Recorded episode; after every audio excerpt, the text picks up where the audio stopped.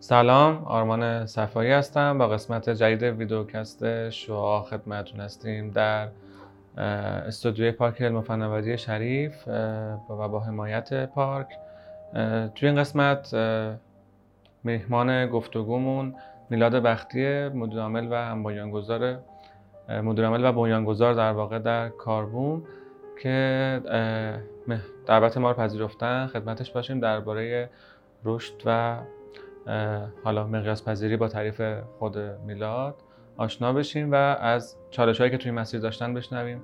امیدوارم براتون جذاب باشه. سلام میلاد جان. ممنون که سلام وقت شما بخیر. مرسی که دعوت کردی. ممنون از شما. دعوت ما پذیرفتی. خیلی خوشحال شدم از دیدنت خب خیلی سریع شروع بکنیم از خود میلاد بختی. خیلی کوتاه بپرسیم ازش چیکار کرده. از کی کاربون شروع کرده. قبلش چیکار کرده و بعد بریم سراغ کاربون من واقعیتش بخوام برگردم مدیریت خوندم. سال 85 اومدم تهران دانشکده مدیریت دانشگاه تهران و درسمو تو همین حوزه ادامه دادم. سال 88 89 بود که کم کم کار اجرایی شروع کردم. از اواخر دور کارشناسی با پروژه حوزه منابع انسانی که البته تو شرکت بزرگ بود پروژه که دانشگاه تهران می‌گرفت و ما درگیرش می‌شد مثل پالشگاه اسفان، سیمان داراب و جای دیگه. بعد از اون یه مدتی ثابت کار کردم توی سازمان. همکاران سیستم بودم. یه یک سالی و میشه گفتش که مسیرهای مختلف رو تست کردم. نهایتا به این نتیجه رسیدم که ترجیح میدم توی شرکت کوچیک ولی با فرایندی که بتونیم یه اثری بذاریم شاید راحت ترم حالا بله. بهتر از کار کردم این شد که نهایتا سال 95 ما استارت کاربون زدیم که البته اون موقع اسمش تلنتیاب بود و سال 97 تغییر نام داد تغییر برند داد به اسم کاربون. این کلیتش رو خیلی ما پس کاربومو از سال 95 داریم با اسم تلنتیاب بله.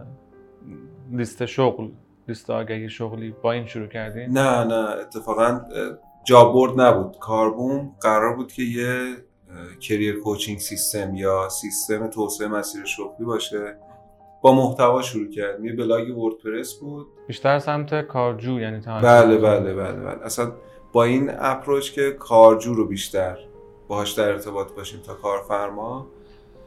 اول صرفا یه دونه بلاگ بود که مقاله منتشر می‌کردیم توضیح soft skill ا برای اینکه دامنه رو فعال بکنیم و پلنمون رو به مرور کاملتر. بعد از یه مدتی تستای روانشناسی اضافه شدن برای که آدم بهتر خودشون رو بشناسن و بعد از اون بحث پروفایل شخصی داشتن و job board اضافه شد به سرویس های یعنی این استراتژی ورود به بازارتون از بلاگ شروع کنین یا نه؟ اولش می‌خواستیم فقط بلاگ داشته باشیم فقط کم کم business باشه. آره یعنی فقط می‌خواستیم باشه و این ایده داشت پخته می‌شد. بحث این بود که بخش عمده business ه که توی این فضا فعالیت می‌کنن side سازمان ها هستن و دارن به سازمان ها سرویس میدن. کارجو خیلی محتوای کافی در اختیارش نیست. چه برای شناخت خودش چه برای توسعه مهارتش. اینا استارت زدیم ولی می‌دونستیم که یه بخشی از این کار باید شرکت ها باشن و معرفی فرصت شغلیشون. به مرور اینا اضافه شد بخش مختلف بهش. این صرفا نمی‌خواستیم بلایک باشه ولی می‌دونستیم که با محتوا ما خودمون رو باید معرفی بکنیم به مخاطبمون چون بودجه خیلی جدی برای marketing کردن نداشتیم تو اون موقعیت. خیلی خب ما پس 95 رو اینطوری شروع می‌کنیم که بلاگ داریم. بله. feature بعدی که میاد. اون موقعی که می‌تونی اسمشو بذاری یه product از زمانی که تست روانشناسی اومد. تست روانشناسی فکر می‌کنم به فاصله 3 4 ماه اضافه شد روی در حقیقت وبسایت و ترافیک خیلی جدی آورد. بعد دیدیم که مردم دوست دارن خودشونو بشناسن share می‌کنن در موردش صحبت می‌کنن و ما تعداد تستا رو بیشتر کردیم با کمک دانشگاه علامه. تستای نرم شده بیشتری آوردیم تو دل سیستم. دیدیم خود سازمان ها برای فرنده انتخابشون دوست دارن که از این تستا استفاده بکنن. تبدیل شد به یه سرویس سازمانی در کنار اینکه به افراد بهش کمک می‌کرد برای شناخت بهتر خودشون و به مرور فرصت شغلی هم روی کاربون گذاشته شد که حالا البته میشه گفت موقع اسمش تلنتیاب بود job board شکل. میشه گفت بلاگ آزمون ها و بعد بحث معرفی مشاغل سه تا state اولیه بودن که ما گذروندیم تا اینکه یه تعداد قابل قبولی مخاطب داشتیم. فکر کنم بعد از این سه تا سرویس ما حدود 150 هزار تا user ثبت نام شده داشتیم تو خود کار. تا اینجا داستان ما اینجوریم که به اقتضای زمان داریم. اون چیزی که فکر می‌کنیم از ما انتظار میره اضافه می‌کنیم یا نه؟ پلن کرده بود اینا. پلن شده بود که من اول بلاگ بعد تست روانشناسی بعد job board واقعیتش نه چون اصلا ما برای تست روانشناسی جایگاه خیلی خیلی جدی در نظر نگرفته بودیم تو مرحله اول. ولی شدت استقبالی که اتفاق افتاد باعث شد که ما تعدادش رو و کیفیتش رو بیشتر بکنیم. تا الان هم که داریم صحبت می‌کنیم فکر می‌کنم بالای 8 میلیون بار آزمون موفق توی پلتفرم اتفاق افتاده رو تستا بنابراین بعضی جاها می‌دونستیم که اون پلتفرمی که تو ذهنمونه بخش مختلفی داره. شناخت توانمندی در حقیقت توسعه توانمندی و وصل شدن به بازار کار ولی تقدم تأخرش بسته به اون فیدبکی بود که از بازار می‌گرفتیم و هر جایی که جواب بهتری می‌گرفتیم ما روش تمرکز بیشتری میذاشتیم خب اینجا تو زن تیم بود که قرار جاب بورد باشیم بله بله. سمت ولی سمت کارجو تمرکز بیشتر بله بله جاب مسیر. ماموریتی که تو زنت بود هستیم هنوز بله دقیقا تو هم. مسیریم هنوزم تو هم مسیریم سرویس های دیگه هم بعدا اضافه شد و هست شد با همین روی کرد. بخش آموزش جدیتر شد. با اضافه شدن وبیاد ولی فریزش کردیم یا یه بخش داشتیم برای معرفی ایونت ها که اونم با تجربه که تیممون تیم خیلی کوچیکی بود و فعالیتامون رو غیر متمرکز می‌کرد فریزش کردیم. یعنی چیزای مختلفی توی سه چهار سال اول تست کردیم که توی این مسیر باشه. آدما بیان اینجا محتوایی در اختیارشون قرار بگیری که خودشون رو بهتر بشناسن و توانمندتر بشن و بعد معرفی بشن به شرکت ها ما هم پروفایل کاملتری از آدما داشتیم برای معرفی کردن به سازمان ها و این برای سازمان ها جذابتر بود. یعنی یه اتفاقی بود که صرفا برای کارجو مفید نبود. کارفرما هم با دا- داده های بیشتری می‌تونست تصمیم بگیری تصمیم بگیری برای اینکه یه نفر انتخاب بکنه انتخاب نکنه. الان بخوایم برای اونایی که شاید کمتر آشنا هستن کاربوم رو تعریف کنی. الان کاربوم چیه؟ الان کاربوم همون کریر کوچینگ سیستم با بخش‌های مختلف که تو حوزه زیر توانمند. دیپلم تر همینو میگی. ببین یه روزنامه همشهری آنلاین نمی‌خواستیم باشیم که بگیم ما یه لیستی از فرصت‌های شغلی داریم آدما بیان و انتخاب کنن و بعد اپلای کنن و مسیرشون بره جلو. چون گروه مشاغل تخصصی رو در حقیقت جامعه مخاطب ما بود به جامعه هدف ما بود حس می‌کردیم اینا از بعد بعد از اینکه وارد محیط کار میشن از دانشگاه نیاز دارن به یه سری محتوا. پس برای این باید یه سری material توی خود وبسایت باشه. دوست دارن خودشون رو بهتر بشناسن و سازمان ها اینا رو بهتر بشناسن. تست ها باشه و یه تعداد فرصت شغلی که از توش انتخاب بکنن. یا ابزاری وجود داشته باشه براشون که خودشون رو بهتر معرفی بکنن. مثل رزومه ساز که یکی از product های اولیه بود که دقیقا بعد از میشه گفتش که تست روانشناسی حد فاصل اون تا اینکه جاب بورد بیاد بالا ما گفتیم خب رزومه ساز فارسی خوب وجود نداره. رزومه سازو هر سرویسی که کمک بکنه اینا بهتر خودشونو بشناسن و وصلشن به سازمان ها برای کار کردن و اشتغال. اینا میشه مجموعه سرویس کاربوم به مرور شاخه‌های مختلفی هم گرفت. مثلا سمت سازمانی هم سرویسایی رو توسعه دادیم که انتخاب های بهتری داشته باشن که حالا بعدتر در موردش صحبت می‌کنم.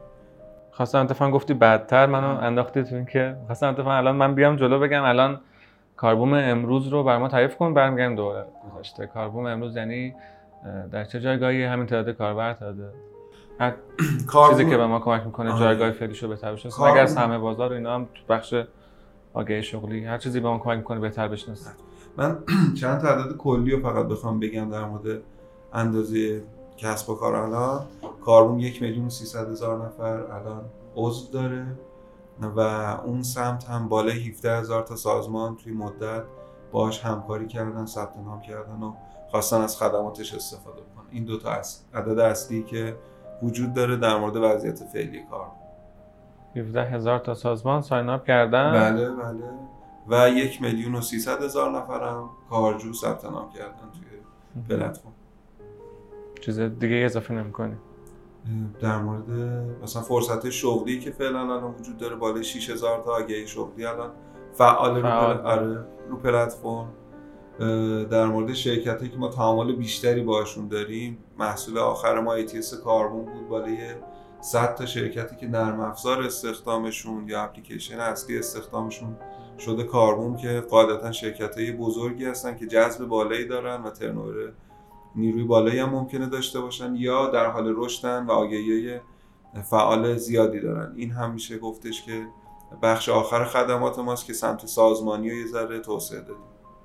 خب امروز ما سایت کاربوم و پس سایترش بگیم سایت کاربوم داریم که داره یه سری امکانات محتوایی میده به کاربراش برای اینکه خودشون رو بهتر بشناسن از جمله تست روانشناسی محتوا آموزشی و رزومه ساز و فیچرهای کوچیک کوچیک اینطوری برای سمت کارجو سمت کارفرما به جز اینکه آگهی شغلشون می‌تونه لیست بکنه اینها ATS یا سامانه مدیریت رزومه ها بهش مدیریت آره. رزومه های در واقع سمت سازمانی هم اصلی ترین سرویساتون سمت سازمان. بله. حالا سازمان ها تو این ATS یه سری قابلیت ها دارن دیگه. مثلا آزمون ها رو برای فرنده جذبشون هم دارن استفاده می‌کنن. یعنی اگر ما تست دیسکو داریم این تست داره هم به کارجو کمک می‌کنه برای اینکه خودش رو بهتر بشناسه هم به سازمان برای که انتخاب بهتری داشته باشه. و اینا تو ATS یک پارچه شده. یعنی فرایند مدیریت رزومه از زمانی که وارد در حقیقت سازمان میشه تا مرحله استخدام به اضافه ابزارهای مثل تست روانشناختی برای اینکه جذب بهتری داشته باشه خب باز برگردیم عقب. اینجا بودیم که ما انگار شاید خیلی به اون معنا MVP اینا نداشتیم. درسته؟ ما قبل از ما هم چندین تا شرکت بودن که لیست آگهی شغلی داشتن. ما هم با یک استراتژی خاصتری سعی کردیم اونا رو اضافه کنیم البته با سگمنت مشاغل تخصصی تر و اینها. و یه میزان خوبی هم کاربر گرفتیم. بعد چی میشه؟ بعد اصلا تا همینجاش به نظر چرا کاربوم هم جایی برای خودش باز کرد وقتی که ما مثلا بازیگرای چندین سال بله ده سال حداقل 15 سال قبل از ما فعالیت داشتن بعضی از پلیرها تو این فضا. اصلی ترین دلیلش این بود که دقیقا همون چیزی که صحبت کردیم. می‌گفتن این پلتفرما توسعه پیدا کرده برای کارفرما. یعنی فقط کارفرما رو داره می‌بینه و سرویس میده به کارفرما. سمت کارجو نیازمندیاش کسی که تازه فارغ التحصیل شده بود می‌خواست وارد بازار کار بشه کمتر دیده شده بود توی حالا اون پلتفرمی که جدی ترین پلتفرم بود تو سال 96 این, این یه پلتفرم دو وجهیه دیگه کارجو کارفرما. سمت کارفرما سرویس خوبی توسعه پیدا کرده بود ولی سمت کارجو عملا یه خلایی وجود داشت و از همین خلا و این کانتنت باعث شد هم کاربون شناخته بشه هم معرفی بشه و هم ثبت نام بالایی بگیره توی این مدت. تخمینی از همه بازار همین ایران تالنت جاب ویژن جابینجا خودتون. نمی‌دونم دیگه چه بازیگر قوی است. میگم تخمینی از همه بازار رو اینها دارین. چون سرویس ها متنوع شده اتفاق جالبی که افتاد بعد از اینکه کاربوم تستای روانشناسی آورد پلتفرم های دیگه هم به که یه بخشی از سرویس می‌تونه این آزمون ها باشه. یا رزومه ساز من یادمه که توی این پلتفرم رزومه ساز به من پروفایل می‌تونستن داشته باشن. ولی یه ابزاری که تو بتونی رزومه رو بسازی و اصلا بیرون از پلتفرم ازش استفاده بکنی وجود نداشت. الان شده بخشی از سرویسی که این پلتفرم ها دارن میدن. در نهایت داینامیکی که ایجاد شد سرویس های مختلف شروع کردن به رقابت کردن با هم و می‌تونم بگم تو بخش عمدهش کاربوم اولین بار این فعالیت رو شروع کرد. الان هم سهم بازار تو هر کدوم از اینا متفاوته. یعنی مثلا اگر جاب بورد بگیم و تعداد آگهی یه وضعیت داره اگر میزان ساخت رزومه ساخت رزومه تو پلتفرم های مختلف رو بگیم یه وضعیت داره. اگر میزان استفاده از آزمونهای روانشناختی رو بگیم یه وضعیت داره و سهم ترافیکی که اینا می‌گیرن به واسطه محتواشون یعنی متفاوت داره کار می‌کنه و دیگه اون تعریف ساده شده ای که جاب برد فقط باید باشه و تعداد آگهی تقریبا وجود نداره. میشه گفتش که چون هر کدومش یه داستانی داره سهم هم متفاوت شده توش. تخمینی ولی حساب کردم اینا هنوز اوورال چیزی وجود نداره که بگیم خب در مجموع چه اتفاقی داره میفته بله. ما بعد از اینکه محصولمون دادیم توی بازار و یک سری حالا سازمان ها به خاطر وجود سمت کارجوی احتمالا قوی و مثلا غنیتری که دارن از کاربوم استفاده می‌کنن این سری سازمان اومدن درخواست دادن که بتونن آگهی داشته باشن. بله. این چیزی که تا اینجا من فهمیدم. بعدش چی میشه؟ چجوری شما این رو به سعی می‌کنید بزرگترش کنید؟ از یه جایی به بعد دو تا سرویس به ما خیلی کمک کرد. یه روش marketing ما در حقیقت و شناخته شدن کاربوم رزومه هایی بود که تو کاربوم ساخته می‌شد. عملا اینا شده بودن کارت ویزیت های کاربوم برای معرفی به سازمان های بیشتر. یعنی اگر کارفرما تو پلتفرم های دیگه هم رزومه دریافت می‌کرد با فرمت کاربوم داشت این رزومه رو دریافت می‌کرد اما بعد از این مدت می‌دیدیم که ثبت نام سازمانی داریم بدون اینکه ساید بی کار خیلی خاصی کرده باشیم. و این یه دلیل جدی شد برای اینکه شرکت ما رو بشناسن و بگن خب حالا ما داریم رزومه رو از این مسیر می‌گیریم. یعنی با این فرمت داریم. احتمالا مشابه این رزومه تو database این پلتفرم وجود داشته باشه. میومدن ثبت نام می‌کردن search رزومه انجام می‌دادن و آگهیشون رو تعریف می‌کردن. یعنی مسیر معرفی ما به سازمان ها از سمت خود آره از سمت خود کارجوها بود. روزانه چند صد تا رزومه ساخته می‌شد و هر رزومه که ساخته می‌شد برای چندین سازمان احتمالا ارسال می‌شد. این باعث شد که سازمان ها ما رو بشناسن و شروع بکنن به استفاده از خدمات. حالا وقتی میمدن تو دل پلتفرم ما در حقیقت ابزارهای دیگه ای داشتیم در اختیارشون قرار بدیم باعث می‌شد engagement بهتری ایجاد بشه. مثلا گفتیم شما دارید فرآیند استخدام پیش می‌برید می‌تونید از آزمونهای روانشناختی هم استفاده بکنید.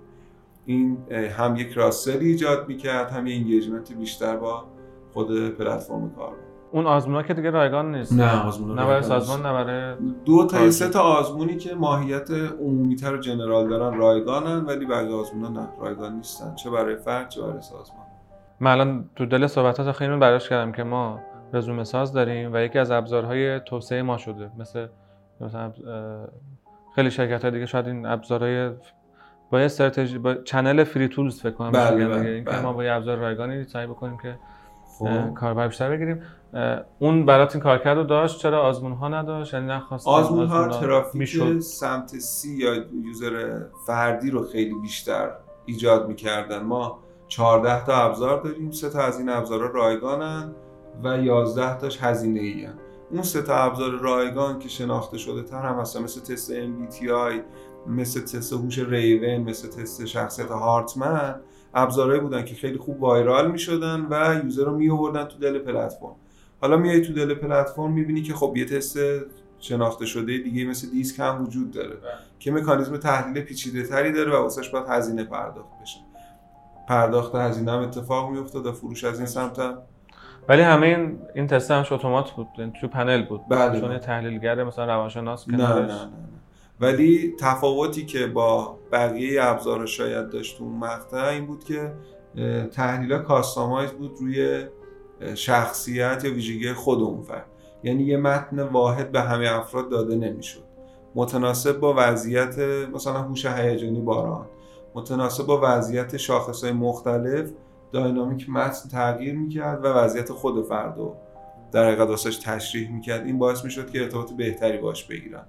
متوجه شدم. خب اه، گفتی که پس سازمان خودشون میمدن ثبت نام می‌کردن و ما هم سعی می‌کردیم راضی نگهشون داریم دیگه. ما هم سعی می‌کردیم پنلی بهشون بدیم و آزمون روانشناسی و دیگر feature هایی که پیشنهاد احتمالا بهشون دادیم.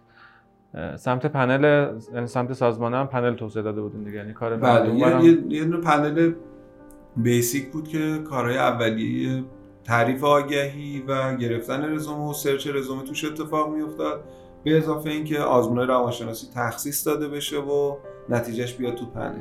این میشه گفت هسته اولی اون ATSی بود که تو سال 1400 ما به عنوان یه سرویس مجزا بعدا روش کار کردیم و توسعهش دادیم و قابلیتش رو خیلی خیلی خیلی بیشتر کردیم. یعنی ما تا سال 400 کاربوم رو همین داریم که فقط حالا داره همین رو سعی می‌کنه توسعه بده. یعنی مثلا از این طرف با یک سری استراتژی احتمالا از جنس محتوا از اون طرف هم با همین ابزارها و احتمالا باز بازاریابی B to B اگر خیلی. کم بازاریابی B to B واقعا کم چون تیم کاربوم تا انتهای سال 99 متوسط 7 تا 8 نفر و ما تیم فروش خیلی مشخصی نداشتیم. تیم marketing خیلی مشخصی نداشتیم. بیشتر شخص بود که آدم یعنی کارا رو انجام می‌دادن. تا انتهای 98 ببخشید.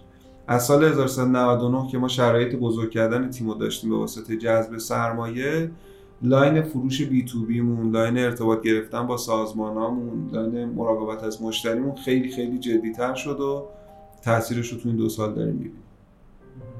راجع به جذب سرمایه به ما بگو و درصد رشد که توی همین چهار سال پنج سال طی کردیم ببینید ما اون چیزی که داره اتفاق میفته تو کاربوم توی این چند سال گذشته به جز سال 97 که سال خیلی خیلی سختی بود برای ما سالی بود که همزمان ریبرند کردیم از تلنتیا اومدیم رو کاربون و ما فکر نمی کردیم اینقدر تبعات داشته باشه. دو سال کار کرده بودیم یوزر ما رو به اسم تلنتیاب میشناخت و ما فکر می‌کردیم خب با یه ریدایرکت کردن دامنه اتفاق افتاده دیگه فردا می‌فهمن ما کاربون. در صورتی که این نبود. شیش ماه تا نه ماه طول کشید که دوباره برند انگار جا بیفته برند کاربوم. یه restart بود وسط در حقیقت روند رشدمون و بحث تحریمایی که اتفاق افتاد و بازار یه ذره شرط شرط عجیب غریبی شد. به جز سال 97 ما حداقل هر سال سه برابر بزرگ کردیم business توی مدت و این اتفاق بعد از 97 هم دوباره تکرار شد. یعنی 98 سه برابر 97 99 و 1400 هر سال بالای سه برابر داره business رشد همچنان هم همینطوره همچنان هم همینطوره. یعنی... تو 1400 که حتی فکر کنم شدتش داره بیشتر میشه. چون باید دو ماهش گذشته البته.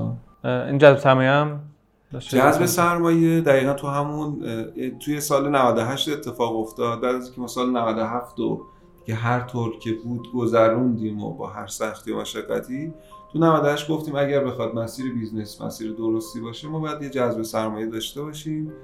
و شروع کردیم رشد دادن عددهای فروش. توی بهار و تابستون 98 توی پاییز شروع کردیم به مذاکره با سرمایه گذار ولی همزمان شد با اتفاقاتی مثل آبان. جالبی که اون دوره اصلا ما آره دیگه توی آبان 98 ما هاستمون خارج از کشور بود یه هفته دان شد سر. همزمان هم داشتیم با دو یا سه تا سرمایه گذار مذاکره می‌کردیم. نهایتا اتفاق خوبه تو زمستون افتاد. تو زمستون 98 ما به جمعبندی رسیدیم و شروع سال 99 همون با جذب سرمایه بود که توسط یه انجل اینوستور آی کلاهی اتفاق افتاد در حیات. بعدش رانده دیگه جذب دیگه نه رانده جدی نداشتیم. رانده ممکنه مثلا بیجای خیلی ریزی اتفاق افتاده باشه ولی راند جدی که بگیم راند بعدی جذب سرمایه ما بوده نه. ما پس تامین منابعمون و هزینه هامون بیشتر داره با درآمدهای خودمون انجام میشه. بخش عمدهش بله با درآمدهای خودمون مثلا از آگهی احتمالاً جدیتر و بعد به آزمون ها تا آگهی آزمون ها و توی یک سال اخیر به صورت معناداری ATS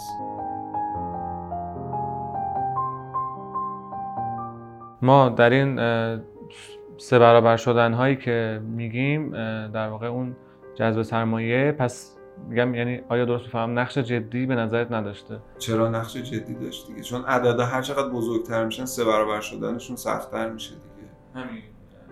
ما باید service line جدیدی اضافه می‌کردیم که اون سه برابر رو کاور بکنه. برای همین توی سال گذشته ATS اضافه شد و اگر ATS اضافه نمی‌شد شاید اون سه برابر شدنه اتفاق خب قبلش قبل 400 نه. باز این سه برابر سه رو تکرار می‌کنه آره به سال 97 بقیه سالها سه برابر داره اتفاق میفته چون بازار کشش داره و جا داشت برای رشد کردن اما هر چقدر که عددا بزرگتر میشن قاعدتا سه برابر شدن معنادارتر میشه. بله. برای همین سرویس های جدید یا میشه گفتش که بسکت سایز بزرگتر به مشتری فروختن این نقشش تر میشه توی سالهای بعد. و نکتهش اینه که ما چون صنعتمون توش رقابت وجود داره روی سر... یه سری از سرویس نمی‌تونیم تورمی افزایش قیمت اعمال بکنیم.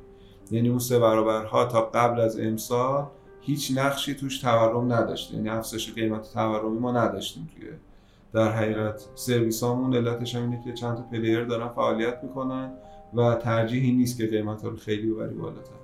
خود بیزنسه که داره سه برابر رشد می‌کنه در حقیقت. سال 400 چی میشه که به دنبال یک سرویس جدید میریم؟ برای بزرگ کردن در حقیقت متوسط درآمد اون به ازای هر مشتری سازمانی در حقیقت باید یه سرویس جدید می آوردیم که عدداش متفاوت بود از عددهای job board. چون هزینه هر آگهی هزینه خیلی معناداری نیست. از اون طرف یه نیاز جدی هم به این ابزار وجود داشت تو بازار و سرویس که موجود بودن خیلی خوبی نیازه رو meet نمی‌کردن.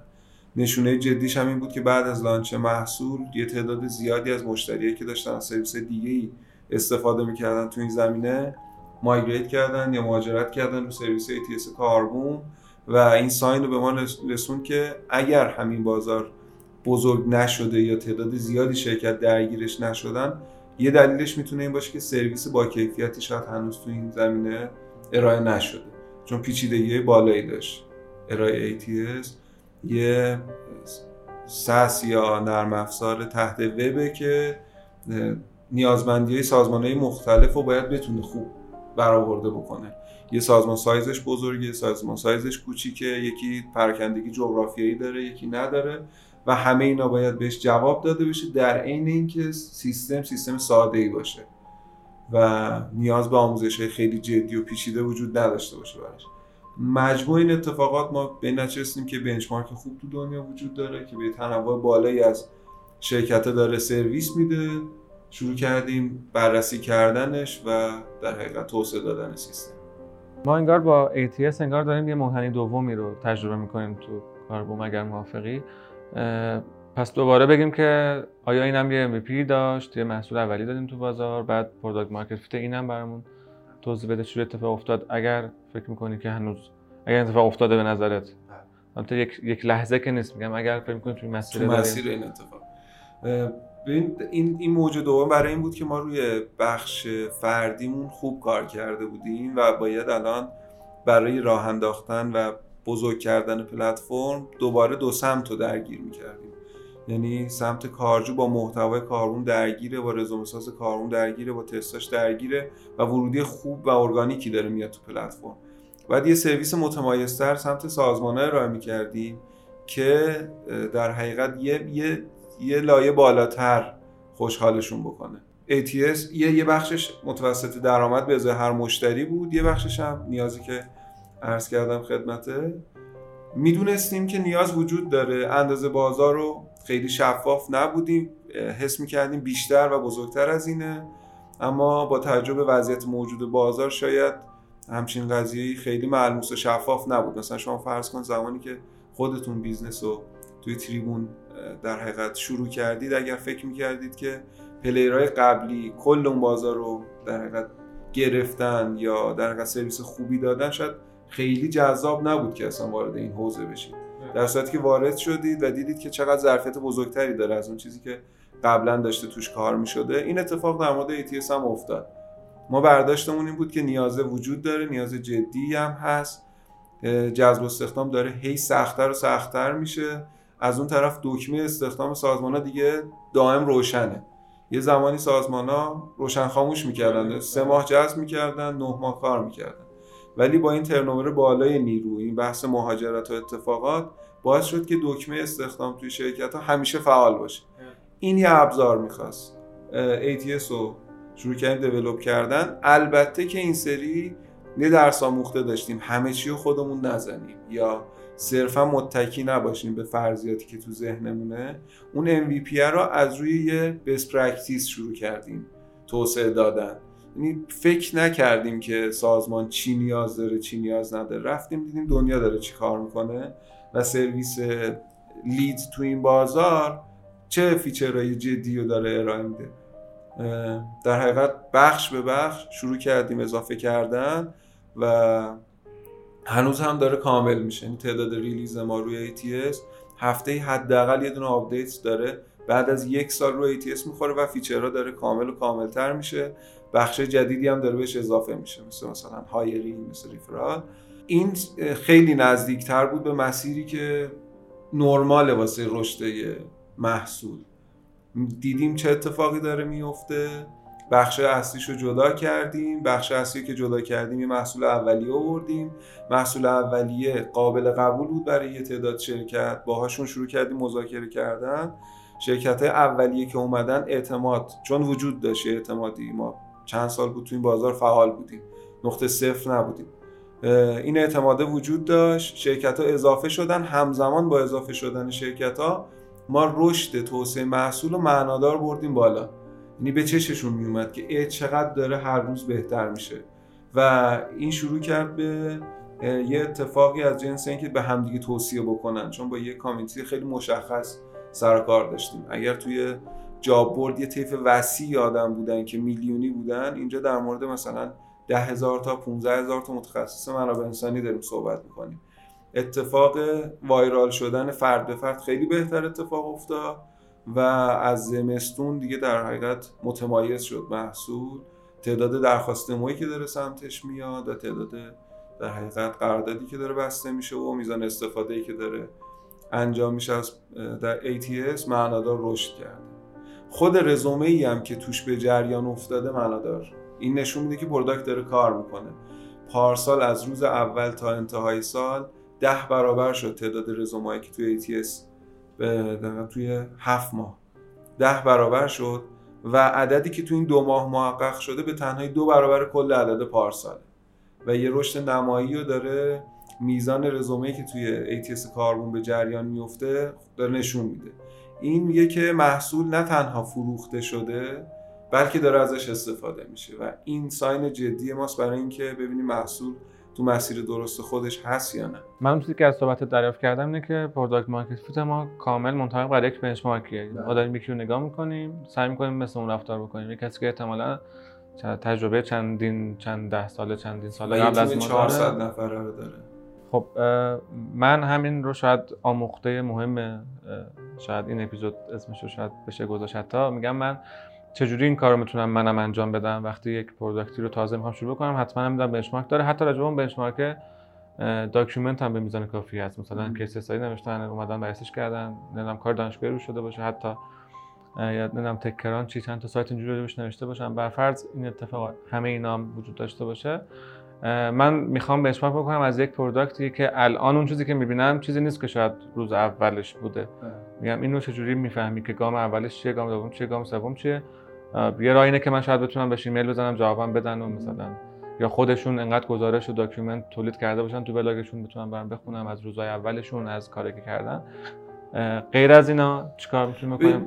من با صحبت رو صحبت خودم تکمیل بکنم. ما الان رفتیم یه product رو داریم می‌بینیم که با یه نگاه ساده حداقل 100 تا feature می‌تونیم لیست بکنیم که این داره. من باید کدوم ها رو بردارم شروع بکنم. گام هاشو چجوری تعریف کردی؟ اولویت بندی feature رو دیگه در حقیقت ببین هر سیستمی که داریم در مورد صحبت می‌کنیم یه سری feature خیلی base داره.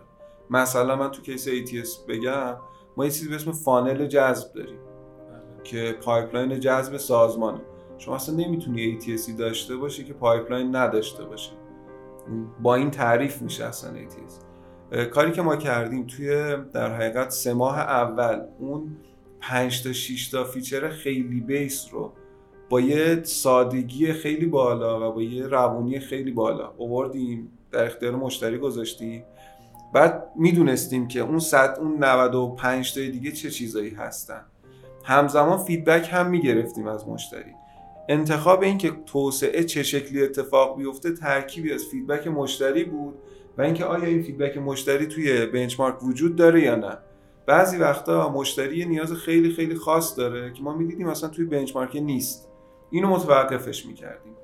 feature ی اولویت داشت که یک از دل نیاز مشتری بیاد. دو مشابهش توی benchmark ما وجود داشته باشه. اتفاق بعدی که ممکن اینجا بیفته و ما قبلا تجربهش کردیم اینه که benchmark وجود نداشته باشه. بعد از اون 5 تا 6 تا feature base شما customize کنی با نیاز خاص یه مشتری.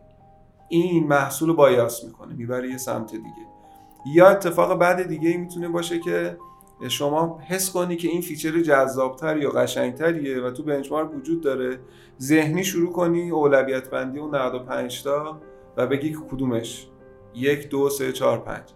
اتفاق جذاب که توی ATS افتاد این بود که ما این 95 تا رو داشتیم ولی هیچ ولعی برای اول دوم کردن بعضیش وجود نداشت. چون بعضیا ماهیت tech بیشتری دارن بعضیا نمی‌دونم خیلی آدما حس بهتری به نسبت بعضی از feature ها دارن وقتی دارن محصول توسعه میدن. اینا گذاشتیم خونسا کنار دستمون شروع می‌کردیم feedback ها از مشتری گرفتن. feedback هایی که ما به ازاش feature توی benchmark وجود داشت می‌شد اولویت ما برای توسعه محصول با توجه به ذهنیت خودمون از بازار انگار انتخاب کردیم و مبنای اینکه چقدر اصلا داره اون کارکرد اصلی هاش رو پیدا بکنیم. بقیهش دیگه می‌شد feedback مشتری که این feedback حتمی باید یه انعکاسی پیدا می‌کرد تو feature هایی که تو benchmark وجود داشت. چون feedback های مشتری مشتری اکسپرت سیستم نیست. فقط نیاز خودش رو داره می‌بینه ممکنه اونقدر جامع نبینه که اگر این کارو بکنه تو سیستم پنج تا تبعات داره.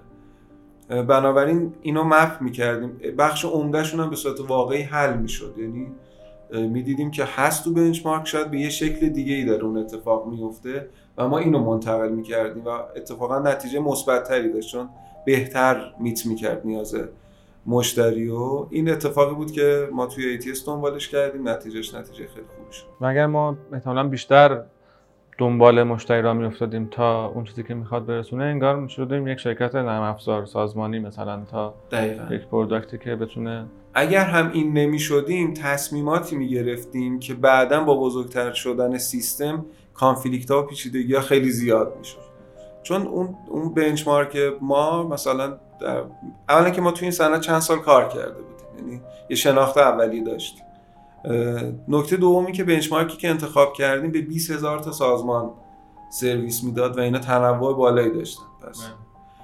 نکته سومش اینه که چندین سال قبل از ما شروع کرده بود و مبتنی بر یه فیدبک خاص جلو رفتن ممکن اون مسئله رو الان حل بکنه. ولی ممکنه چند تا مسئله جدی بعدا ایجاد بکنه که شما فکرش هم نمی‌کنید احتمال پیچیده شدن و مثلا در حقیقت کلاف شدن اتفاقات با توسعه سیستم کمتر و کمتر میشه. شاید ما اینو به عنوان مثلا یک کلیشه به نظر شخص من حالا نظر نمی‌دونم شاید اشتباه می‌دونیم که آقا مثلا میشه کپی کردن و اینها و خیلی نبوغ خاصی لازمه نیست داشته باشیم نمیریم کپی می‌کنیم ولی از جنس صحبت هایی که ازت میشنوم ما اتفاقا همین کپی کردنه. اگر همین بنچمارک درست با یک ظرافت ها و هنر خاصی باید انجام بشه وگرنه حتما نتیجه شاید اونطور خوب و دقیقی نخواهد داشت. خب ما کاربوم رو داریم در سمت ATS با و همچنین سمت جاب بردش با در واقع رشد حتی گفتی بیشتر از سالهای قبل تجربه می‌کنیم. توی این مسیری که این رشد پرسرعت تر شده به نظرت یک دو سه به ما بگو چه چالش های جدیتری پیش اومد تو مسیرتون و چجوری حلش کردی؟ حتی شاید یه دونه بخوای بگی. چه چالش اصلی پیش اومد و چجوری حلش کردین؟ سمت HR سمت marketing سمت فنی سمت product سمت جذب سرمایه. همه تو همه اوضاع حتما درگیر چالش هایی میشه. جنس business ما از سال 99 کاملا متفاوت شد. اصلا خیلی جدیتر شده از قبل و جدیتر به معنی نیست که قبلا شوخی بود. به این معنی که همه چیز خیلی در حقیقت پرتبعات می‌شد. استخدام اشتباه تبعات خیلی بیشتری از قبل داشت. توسعه تمرکز روی محصول اشتباه خیلی تبعات بیشتر از قبل داشت. ناراضی بودن مشتری و بقیه چیزا خیلی تبعاتش خیلی پررنگتر می‌شد قبل بخوام یک دو سه چهار بگم ما بعد از اینکه در حقیقت جذب سرمایه کردیم چند تا گام رفتیم. مرحله اول تیم رو درست کردیم. واقعا یه تمرکز جدی نه ماهه داشتیم روی اینکه تیم هفت نفره که می‌خواد بشه 20 نفر 6 نفره که می‌خواد بشه 20 نفر چه شکلی یه زبون مشترک دارن. این مرحله اولش بعد یک سال و نیم طول کشید که ما زیر ساخت محصولمون رو درست کردیم. یعنی یه زیر ساخت قابل توسعه و قابل نگهداری. خیلی این دوتا مهم بود و ما ضربای زیادی از عدم این دوتا فاکتور خورده بودیم تو مرحله قبل. و بعد از اینکه این اتفاق افتاد دیگه مرحله تولید محصول کار خیلی سخت و پیچیده ای نبود تیم تیم درست و sync ی بود. زیر ساخت توسعه محصولمون زیر ساخت scalable ی بود به اصطلاح و شروع کردیم feature روش develop کردن. برای همین مثلا ATS اگر نه ماه طول کشید روند develop ش رزومه ساز version جدیدش که خیلی هم بهتر شد تقریبا میشه گفت یک ماه و نیم اتفاق افتاد. و توسعه feature های بعدی باز تو مدت زمان کوتاهتر. بعد از این ساختار فروش و پشتیبانیمون رو ما شروع کردیم. revise کردن و در حقیقت به انسجام جدی رسوندن و آخرین حلقه ای که الان داریم روش کار می‌کنیم شاید marketing باشه. منطقی شاید این باشه اول marketing رو باید درست کنی بعد بری فروش رو درست کنی. ولی ما به واسطه تمایلمون به اینکه cash flow مون positive باشه تمرکز رو اول گذاشتیم رو فروش. یعنی محصول درست داشتیم یه شبکه از مشتری ها داشتیم که بهمون اعتماد کرده بودن. و میشناختن ما رو. بنابراین با توجه به شرایط خاص ما بهترین بود که فروشمون رو توسعه بدیم. فروش که توسعه پیدا کرد مشتری موفق در حقیقت ایجاد شد داستان موفقیت ایجاد شد. الان داریم روی انتشار این داستان موفقیت کار می‌کنیم و عملا وارد فاز marketing شدیم. یعنی step به step کاری که باید توی business اتفاق بیفته با این ترتیب و توالی تو مرحله رشد بزرگتر برای ما طی شده توی این دو سال گذشته. دو سال دو ماه. یعنی ما می‌تونیم می‌تونیم اینطوری بگیم که ما برای اسکیل اون پلان کردیم. یعنی اینطوری نبود که درگیرش بشیم و بعد بخوایم مدیریت بحران کنیم یا حتی آره سعی کنیم نمی‌شد چون ما اینجور مهمون زیاد داشتیم تا به حال.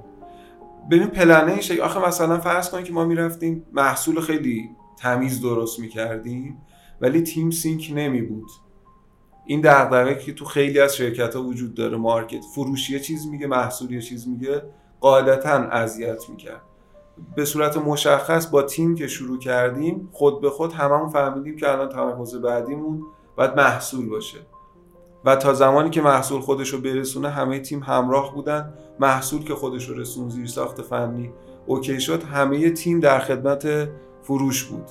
یعنی محصول کاملا گوش می‌داد به اینکه مشتری چه نیازی داره؟ و میومد میت می‌کرد میگفتش که آره این تو بنچمارک هم وجود داره اینو بذاریم تو اولویت. یعنی درگیری و دغدغه از جنس عدم هماهنگی خیلی کمتر شد. چرا؟ چون تیم خوب با هم سینک شده بود.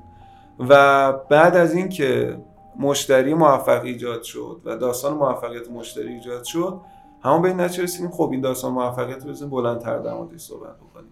و حالا در از شروع 1401 تمرکز جدی شده مارکتینگ برام من که از نمونه قبلیمون فرام قبادی نوبار. اونجا هم صحبت از این شد که سولو فاندر مزایا و معایبش چیست؟ از دید شما هم بدونیم. سختی که زیاد داره یه سری مزیت هم چی شد که یه کس دیگه شریک دیگه ای نداریم حداقل فنی؟ داستان این شکلی شد که خود تلنتیا در نتیجه یه تعامل شکل گرفت. من یه تعداد دوست داشتم تو دانشکده که توی شرکت کار می‌کردن. ما رفتیم گفتن که شرکت سرمایه گذاره سرمایه گذار سنتی هم بود. گفتم می‌خوای ایده ای داری باشون مطرح بکن؟ چون می‌دونستم من دوست دارم که یک کسب و کار را بندازم. رفتم صحبت کردم و گفتم می‌خواید ما مثلا امکانات اولیه بدیم که شما این business رو را بندازید و ما این شکلی رفتیم تو دل داستان تلنتیاب. یعنی pitch deck و نمی‌دونم جذب سرمایه و اینا نبود. یه گپ و گفت مثلا یک ساعته بود. و گفتن جالبه این چیز خوبی می‌تونه باشه. حوزه فعالیتشون این نبود زمین تخصصیشون این نبود. ولی گفتن مثلا دفتر هست اینجا. می‌تونی مثلا بیا اینجا شروع کنی کار کردن. با یه سری منابع محدود می‌تونی شروع کنی کار کردن. و من گفتم باشه. بعد از اینکه گفتم باشه رفتم دنبال آدمای دیگه که آقا مثلا همچین business ی هست.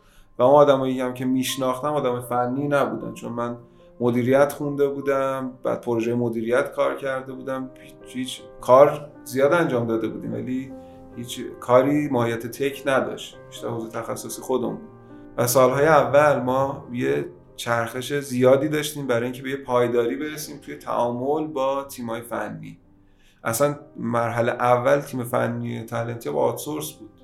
این پروژه آتسورس انجام می‌شد و ما این کار بیزنسشون کردیم به مرور که جدی تر شد شروع کردن نیرو جذب کردن یه نفر دو نفر نهایتا سه نفر. بعد از اینکه جذب سرمایه شد ما در حقیقت تیم فنی خودمون رو بزرگتر کردیم. حالا بزرگتر که میگم خیلی بزرگتر نیست. منظور به نسبت حجمیه که از کل تیم داره اختصاص داده میشه به بحث پروداکت و محصول و این شکلی اتفاقش افتاد.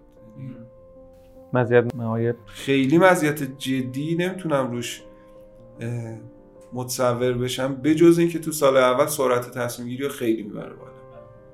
مثلا سرعت تصمیم گیری واقعا بالا. آدما همراه هم مخصوصا اگه ارتباطات ارتباطات خوبی باشه و بزرگترین عیبش اینه که یه ذره حس سنگینی می‌کنه دیگه. یعنی خستگیشو دو برابر می‌کنه بعضی چیزا و این باز خودش سرعت رو کم می‌کنه. فرسوده میشی توی مثلا طولانی مدت. یعنی اگر تو دو سال اول خیلی خوبه برای اینکه تو چرخش های سریع داشته باشی چیزهای مختلف رو تست کنی به اصطلاح فرمون دست خودت باشه. به مرور این تبدیل میشه به یه روند فرسایشی و واقعا میشه گفتش که از دو سال گذشته حداقل تو کاربوم بخش عمده ای از تصمیمات تو خود تیم گرفته میشه دیگه. درسته که بچه عنوان کوفاندر ندارن ولی واقعا مثل اونر دارن فعالیت می‌کنن و تصمیمات توی لایه دیگه ای داره گرفته میشه و بیشتر اینفورم میشم روی خیلی از مسائل. و این این شکلی حل شد. یعنی اگر تیم بعدی تیم درست و پایکار رو نمی‌دونم همراهی باشه میشه این تقسیم این تصمیم گیری ها رو دیگه در حقیقت برد تو دل تیم.